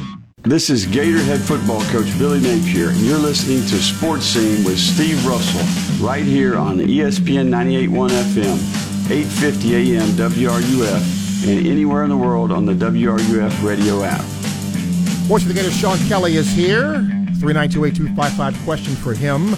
Adrian says the fly in the ointment in your schedule breakdown is that those easier games at the end of the season will not be quad one, maybe not quad two opportunities. You're quickly running out of those quad one chances that are so critical relative to making the tournament in the eyes of the committee. Kentucky at the end of the month might be your last quad one game. Yeah, it might be. And a relevant point, but not the number one driving point. I think we're talking about a conference right now, number two in the country, second only to the Big 12.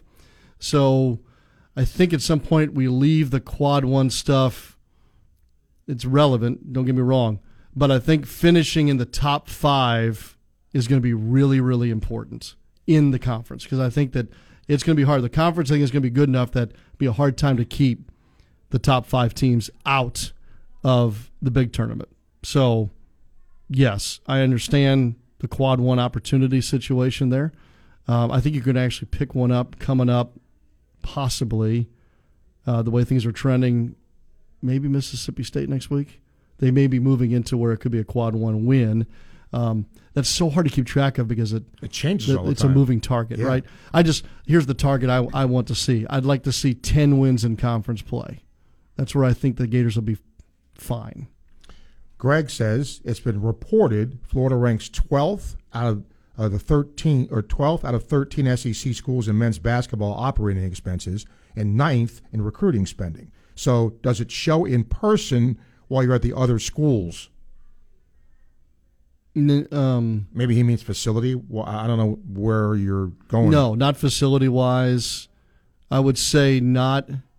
Where it shows a little bit, I think, is when I can – if I've heard somewhere in the background like Florida might have been in on a guy and – wasn't able to get it done because of the resource rankings that you're talking about. Does that make sense? Yes. So it might be individually based, but I don't think at the moment, other than just like any other sport right now, the NIL challenges, when it comes to the other ways that the way the team travels, how the practice facility looks, the arena that the Gators play in, I don't think there's a competitive disadvantage in any of those categories right now in that space.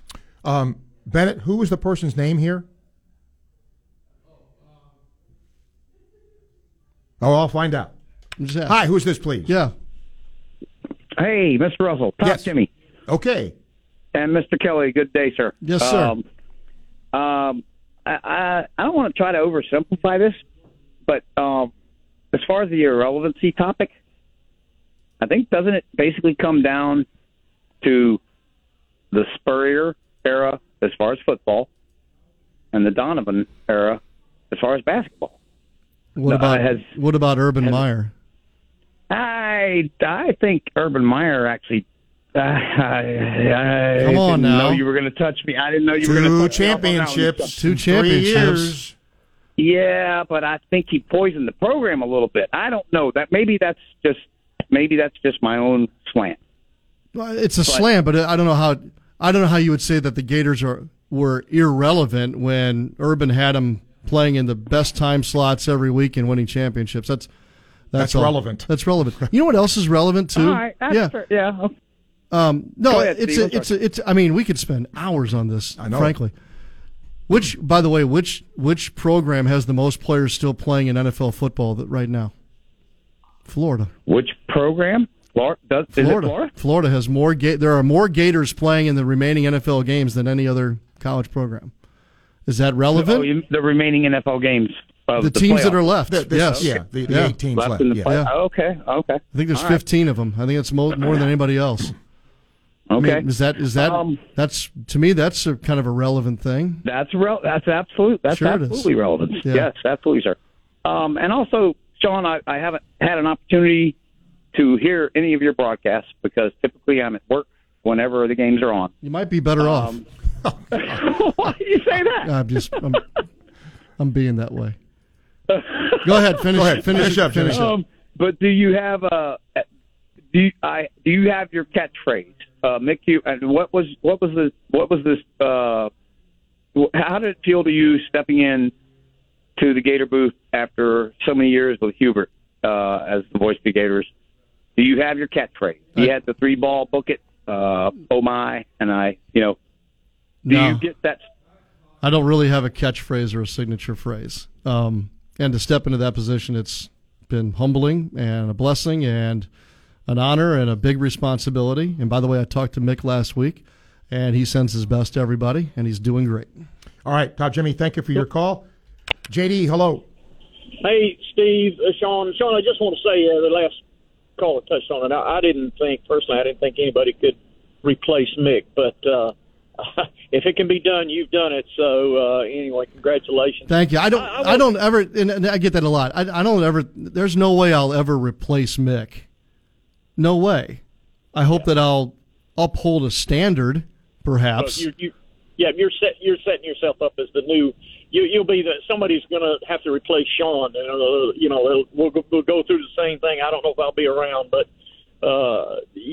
Sean, you're going to set the standard. So anyway, moving on. You guys got to tell me, is something in the water at the University of Florida that we cannot play defense? Baseball's different, maybe, but name your sport. I mean, when you go into basketball and you know you're playing a top level team, tier one or tier two, you're going to give up 85 points. I mean, I don't get it. I guess I'm old school. I can remember, there used to be a thing, Sean, I think you've done some NBA stuff.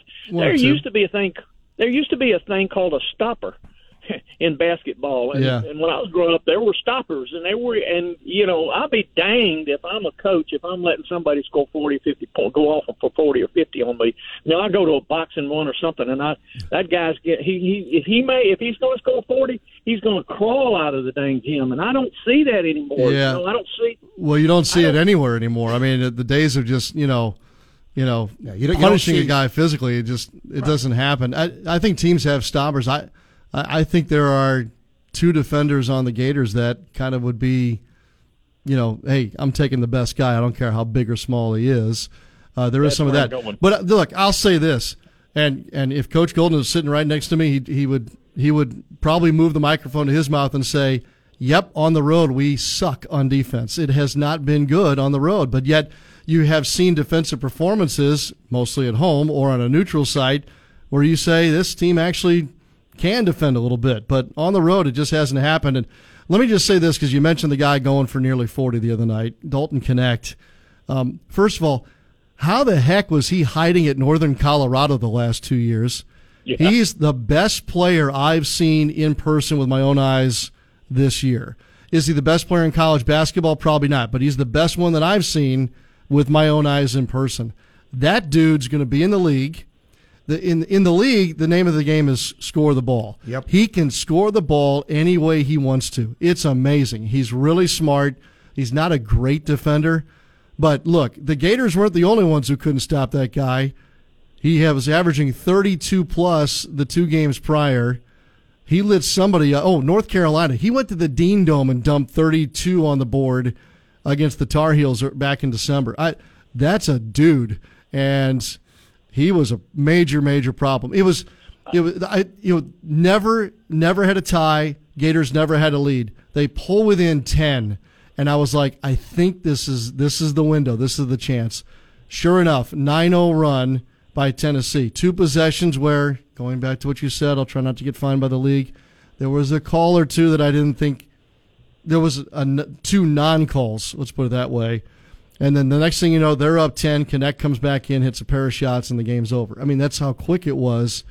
That's a good Tennessee team, man. I don't know if I'm ready to label them as a Final Four team like I did right after I saw UConn last year, But it's a top 10 team. I've said that about them and Baylor. And the more I watch Kentucky, it makes my stomach really turn because I can't stand Cal. But they're entertaining, and they're also on your list of teams that you have lost to right now. I can't wait to see them again at the end of the month. Who's the caller? You got me. That's really, JD. JD got me all cranked up now here on Thursday. You did. Yeah, well, good job, JD. I get that way too, Sean. And you know, I'm one of those old school guys. You know, I like to hear. You know, if you're looking down at us, you're looking at your clipboard or whatever, and you hear skin burns on the dang floor and guys diving at loose balls and that kind of stuff. I love it, and I think on any really good basketball team, top look, you got to have one stopper, maybe two stoppers, and you got to have one or two of those guys. They don't care how many points they're going to score.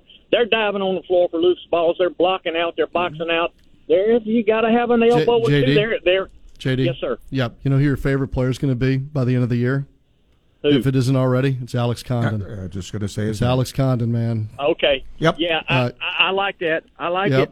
Sometimes he takes shots that I think, what in the world is he thinking? Yeah, he's a freshman, and he's only been playing basketball for like 3 years. So he's gonna do things that make you, you know, break the TV tray. But, man, you want to talk about a guy with heart and tough grit? You're going to love that kid. He's that. All right, JD, thank you for your call. Thanks. Appreciate it. Yes, sir. Well, we will see what happens on Saturday. Dress warmly. Mm-hmm. You know, it's hard to say, you know, big game, but you don't want to go 1-4. They're all big. Yeah, they're all big. No, look, again, tweet me whatever you want to do. I know, you know, none of us want to be under 500 through 5, but you win against Missouri, you're 2-3. I think this, it's an opportunity for the Gators to win the next 3.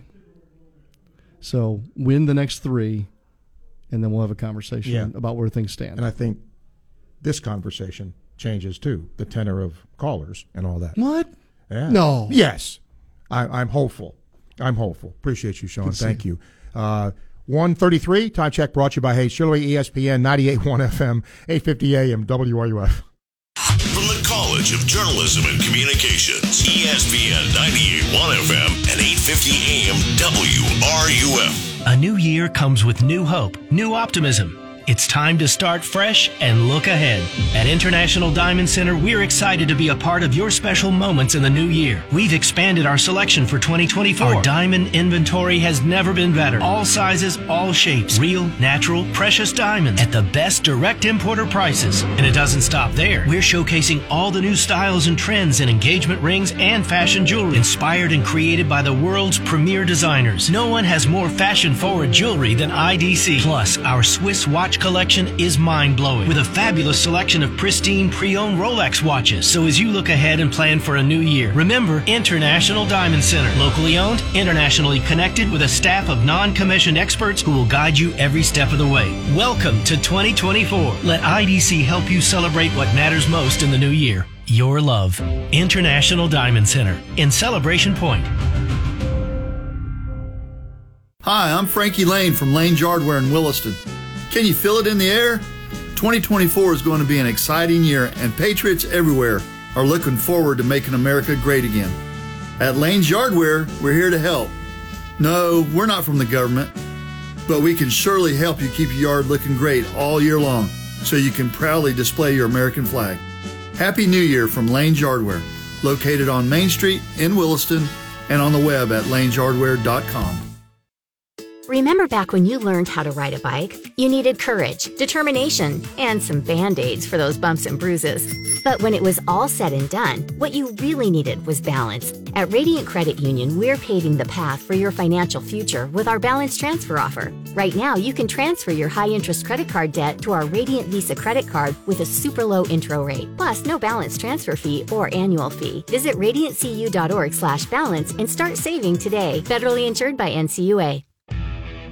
New Year's resolutions can be tough, but if you've resolved to clean up around your home, office, or property, you're in luck. Gator Hauling and Junk Removal is here to help. They can remove furniture, junk, appliances, almost anything you can think of, quickly and affordably. Gator Hauling and Junk Removal is veteran-owned and proud to support our community. Call 665-JUNK. That's 665-JUNK for a free estimate. Get your New Year's resolution accomplished and call 665-JUNK today. From the UF Weather Center, here is your WRUF weather update. Today, cloudy skies and milder temperatures as winds start to turn. Highs today should get into the lower 60s in most spots. We'll have a slight chance for a passing shower later in the afternoon and during the evening. Overnight, cloudy skies, isolated showers, very mild low temperatures near 50. Tomorrow afternoon, highs near 70 with an on and off chance for showers again. From the UF Weather Center, I'm meteorologist Megan Borowski. It's a bird. It's a plane. It's the Dan Patrick Show. Dan Patrick. Yeah! Now, I know you're simplifying that, but it's not as simple, because if you said Jim Harbaugh is going to coach Justin Herbert and the Chargers, or Bill Belichick was, I would take Jim Harbaugh. If you said the Dallas Cowboys, Jim Harbaugh or Bill Belichick, I'd say Bill Belichick. The Dan Patrick Show. Dan and the Danettes and you. Weekday mornings at 9, right here on WRUF. Coming up at 4, it's The Tailgate with Jeff Cardozo and Pat Dooley. Right here on ESPN 98.1 FM, 850 AM, WRUF, and on your phone with the WRUF radio app. And now, more Sports Scene with Steve Russell, here on ESPN 98.1 FM, 850 AM, WRUF, and online at WRUF.com. Welcome back. 392-8255. Email srussell@wruf.com. If you're watching today on Cox Cable 8, welcome. Always appreciate the voice of the Gators, Sean Kelly, being here. Williams says, staying on the Strickland topic and incorporating relevancy. He really hasn't had one hire since he's been here result in relevancy. I think, somebody can correct me if I'm wrong, I think Anthony Nesty, the swim coach, was his hire. He was on the staff here, but I believe that was his hire, and I think swimming is relevant. But he says it's become so toxic, I don't see him being here much longer. Interested to see how SAS feels about it. Do you really feel Strickland's done a good job here? Just don't believe anybody can say with a straight face that he has. Well, again, if you look at the totality of the hires, right? Soccer has struggled.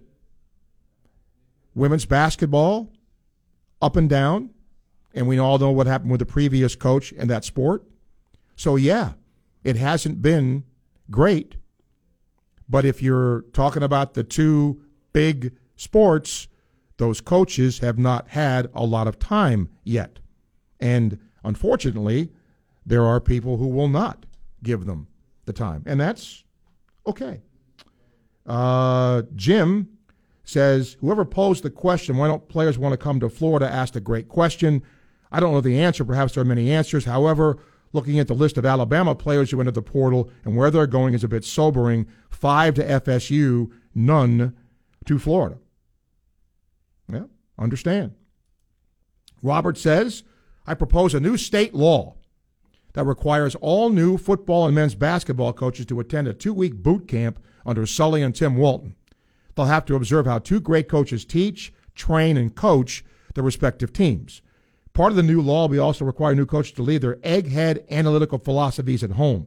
Watch and learn. Let me just say something here, Robert. I mean, if you don't know, I've done Gator baseball broadcasts for a long time. When South Alabama came in here and beat Florida in a regional, I sat here and took calls about Kevin O'Sullivan, about right? So it goes that fast. It can turn. I even had an emailer yesterday about Gators softball being number 20 in the D1 softball preseason poll, that, well, what's happened to Gator softball? Okay. I mean, have those two done it and done it right for a long time? You bet. You bet. And we'll see what the other guys do as well. Monty in Virginia. Again, I love the fact We get emails and all from all over the place. Relevancy is a matter of degree, historically speaking. Currently, the more relevant teams are Bama, Georgia, I guess in football, Bama, Georgia, Texas, Oklahoma, LSU, Missouri, and Ole Miss.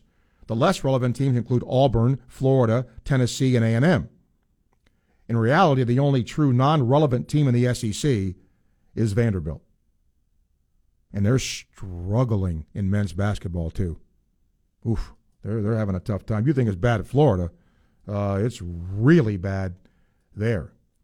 Lucas says about the Gators and the pros who've done well, Bradley Beal and Pete Alonso. Yeah, hard to argue with that. 392-8255. You can email srussell@wruf.com. Tomorrow, J.C. Deacon here. Gator Men's Golf is starting its new season. He will tell you what that team consists of now. Also, the coach, Herm Edwards, will talk a little National Football League and the playoff games coming up. And then agent extraordinaire Lee Steinberg will be here to give his thoughts on NIL, how that relates to the pros, etc. All that coming up tomorrow on a Friday edition of Sports Scene. Let's see here. Two more emails, and then I'm going to get hopefully another couple of calls before we end the day today.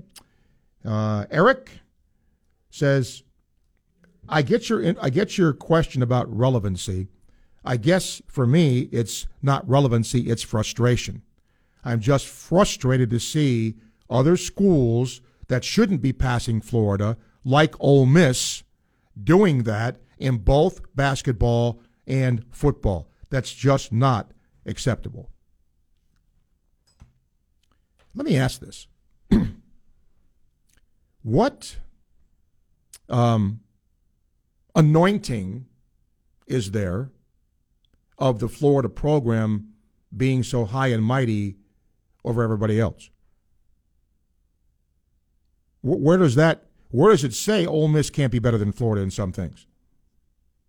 Now, is Ole Miss, and again, what a lot of people don't throw into the equation is how good a program Florida is overall, right? And if you're going to criticize Scott Strickland, he is still the – if you want to criticize the people he's hired, okay, go ahead and do that. And I also understand that when you have Kevin O'Sullivan or Tim Walton, they are not his hires. But if you're going to say he's not doing the job, well, those programs are doing well under his stewardship, right?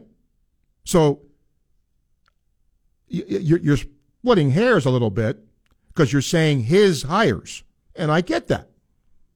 But it's his responsibility for the entire program. So is gymnastics doing well? Yes. Is track doing well? Yes. That's under his stewardship. Did he hire those coaches?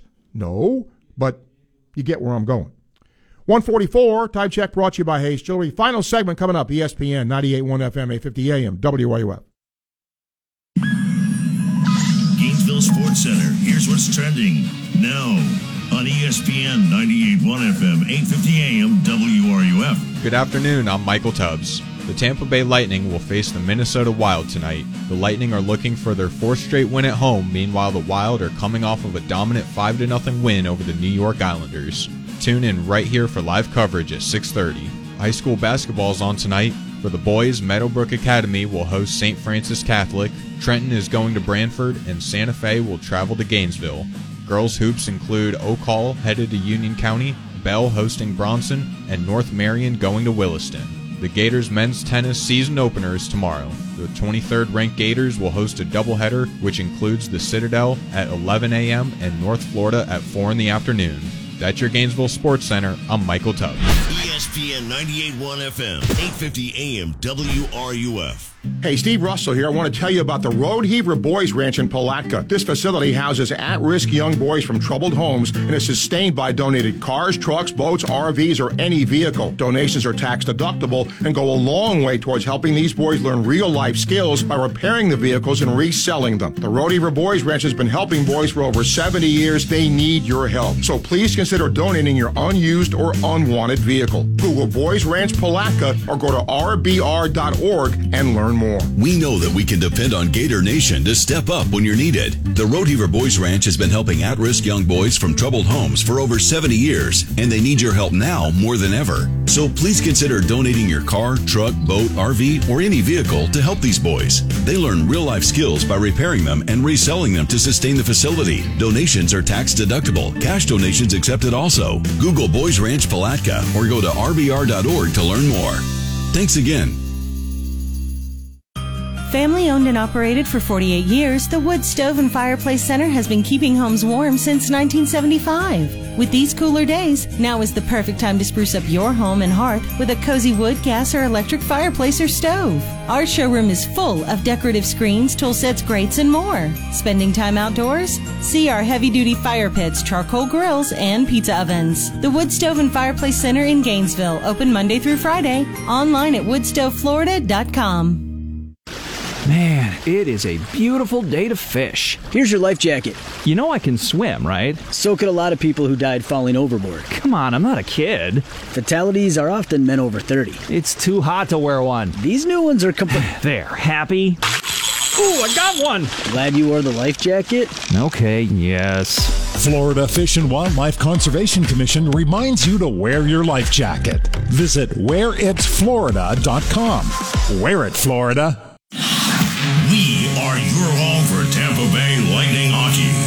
You are listening to ESPN 98.1 FM, 850 AM, WRUF, and anywhere in the world with the WRUF radio app. This is Coach Steve Spurrier, and you're listening to Sports Scene with Steve Russell right here on ESPN 98.1 FM, 850 AM, WRUF, and anywhere in the world on the WRUF radio app. Thank you, Mr. Ball Coach. Welcome back. Let's get Daryl here. Hi, Daryl. Hey, Steve. How you doing? Good. Question about Gator baseball season right around the corner. Are you your role been a little changed a little bit more this year, or have you found out yet? Or because I drive for a living and I love listening to you.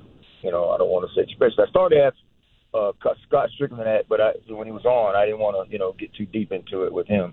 And you know. No, it'll be myself and Jeff and Eric on radio in various combinations. Sean will also be on when basketball ends, and he and Jeff will do the postseason, as I understand it. Okay, pretty much like last year, pretty much. Yeah, I mean, I'll do a lot of the regular season games, which I'm really excited for. Getting to work with Jeff and getting to work with Eric, but and look, it's hard, and I'm not speaking in any ill will toward Sean at all. It's just difficult, when Florida made the run last year and not being part of the postseason, it was difficult. It was hard, but that's the way it is, and you run with it. Right, and I know you and Jeff, man, y'all had such a flow with each other. So anyway, I'm just glad to hear that. I appreciate it. Okay, Daryl, thank you. 392-8255. You can email srussell@wruf.com. The thing about Florida, as far as their roster, I'm going to go down the list here if I get my head. Dale Thomas is a senior. I think Shellnut's a senior.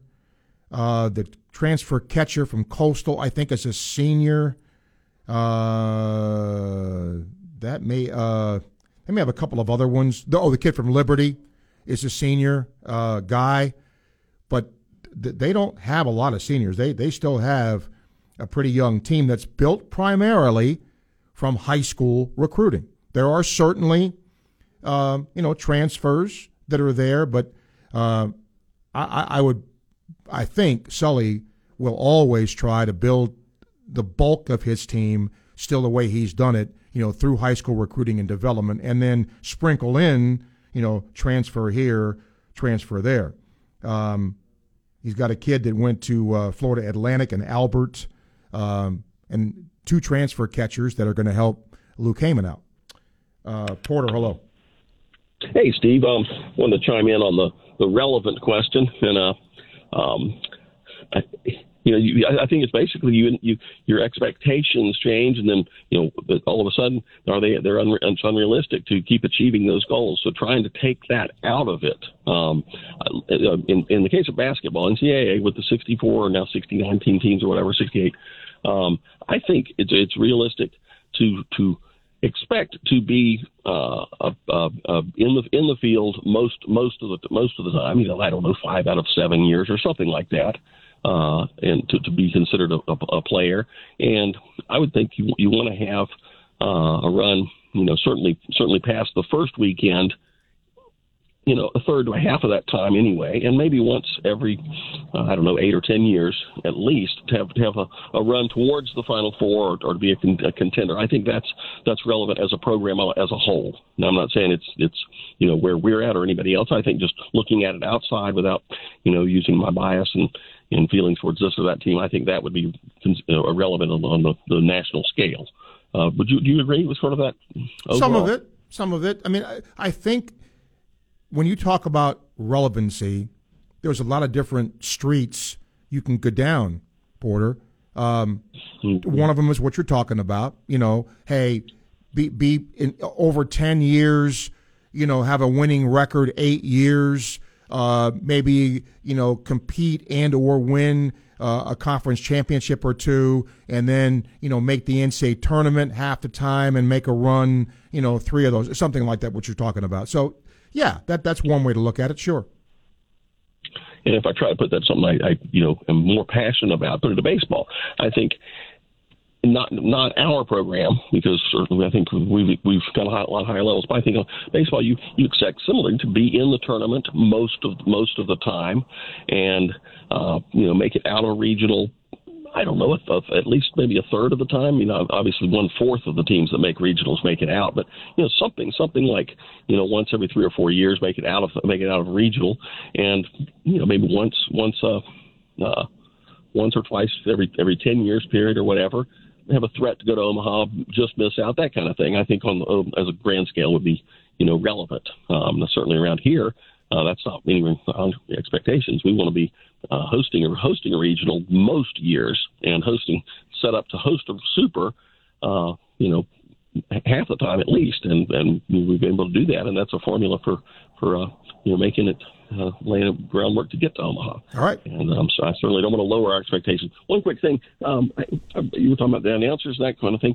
I always liked Jeff and Bob White. Bob White, I thought, had a great voice, but you had to have somebody who explained what's going on. Otherwise, it sounded great, but you had no idea what was going on in the game. Is he doing anything? I was just curious. Bob hasn't done anything in a while, and you're right. Bob had a tremendous broadcast voice, and I will always appreciate Bob. When I was a student back in the day, Bob and I got to go down. The Gators played a spring training game against the Boston Red Sox, and I got to go down and do that game with him, and that was in the Jim Rice, Fred Lynn era. Really fun to do. And I, selfishly wish that could happen once in a while, but those games count against your 56, and a lot of coaches don't want that to happen. Ouch. Yeah, I remember you did the same thing, but it was like, I specifically remember like Jeff's, his style thinking back then and now is totally different, but it had to be, because he had to be the straight guy if he's a different player. Right. But anyway. Ron Porter, thank you for your call. John says, success not inevitable in sports. Donovan was 30 and struggled early, was even accused of recruiting violations that were unfounded. Spurrier did well at Duke, but that was unproven in the SEC as a head coach. They're now both references of success. Holloway has had a very successful not pro track career, but a college career, John. Yes, certainly here, winning how many national championships? No question about it. Brandon says, with Napier losing out on most of the higher profile players in FSU, Auburn, and even Ole Miss, does that mean those schools have more NIL money, or is it just those programs winning? Auburn's not winning. What did Auburn win this year? What was their record? Not very good. Ole Miss is. FSU did. I think most of this is NIL. That's just my, I don't know. If you're asking my opinion, which I think you are, Brandon, that's my opinion. Andrew, if the Packers win a Super Bowl, would Aaron Rodgers' image be tainted? No. How would that taint him? He won a Super Bowl. I mean, he's going to the Hall of Fame. He's in the Hall of Fame right now. So, no, not at all, Andrew. Mike says, I cherry pick fringe emails to make fans look bad. Mike, what the hell are you talking about? First of all, you're not here to know what I do. And I don't do that because I read yours. Okay, I just don't read them when you send me 10 of them in a day. But I'm reading the one you just sent me now. No one was calling for Sully to be fired after South Alabama. I beg to differ. I took the phone calls. I beg to differ. Right after the game, yes, it wasn't right after the game. There were people, because Florida had not been to Omaha in a while, and there were, well, maybe, you know. I'm not saying with the venom that Fire Mike White became, I'm not saying that, but there were people that did that. It's a fact. David, you sent me an email that is no possible way I can read because it's like War and Peace. But he does say a lot of noise in this. I'm going to try to paraphrase it, David. A lot of noise in the system. If people will do their homework before making comments about the issue of recruiting and a limited number of spots available due to not having many seniors in the team, only signed 18 and finished 16th. If you look at the quality that came in, we finished 9th. Had Texas not stolen two of our recruits, well, but they did. You know, they did, right? And you can say steal, took, whatever, David, but they did. And he said how much they paid for it when it finished in the top 5. That's irrelevant because being paid is part of the deal. That's part of the recruiting landscape now, David. That's an excuse. You got to compete in that area. If we would have signed as many as Miami, but in the top 10, but you didn't. Last time we signed 3 players, Gatorade Players of the Year. That was great. Certainly good. Think how good the recruiting class would have been if our fans making noise in the system were positive instead of negative. He thinks Florida's close. The offense wasn't the problem last year. The defense was. If we'd have had Auburn's defense, would have won 8 or 9 games. Well, again, what you're telling me, David, is woulda, shoulda, coulda. That's irrelevant. You have to have it. Because if you're Auburn, you're going to say, well, the defense was good, but, well, if the offense was like Alabama's, we'd have won 10 games. Well, but it wasn't. Right? So, and he says, and let's go back and look at Harbaugh's record at Stanford. 2 losing seasons, an 8-5, and 11-1 in year 4. And he coached against Pac-10 teams, not SEC teams. I'm not sure what that means. Fans need to take a closer look at where we are in the process of changing the core of Florida football. Hope he gets a fair 4 years because there's an opinion. He deserves it. Okay? It's Gator Dave in Atlanta. Dave, thank you for that. But I will say again, woulda, shoulda, coulda doesn't, I mean, it's results. And that, in this world, is kind of where it is. That's our show for today. Thanks to the voice of the Gators, Sean Kelly, to Laura Rutledge from ESPN, and to Drew King from Power Mizzou talking about their basketball team. Tomorrow, the coach, Herm Edwards, Gator Men's golf coach, J.C. Deacon, and agent Lee Steinberg here. Thanks to Bennett for producing today. We thank you for listening. Enjoy the rest of your day. I'm Steve Russell, ESPN 98.1 FM, 850 AM, WRUF.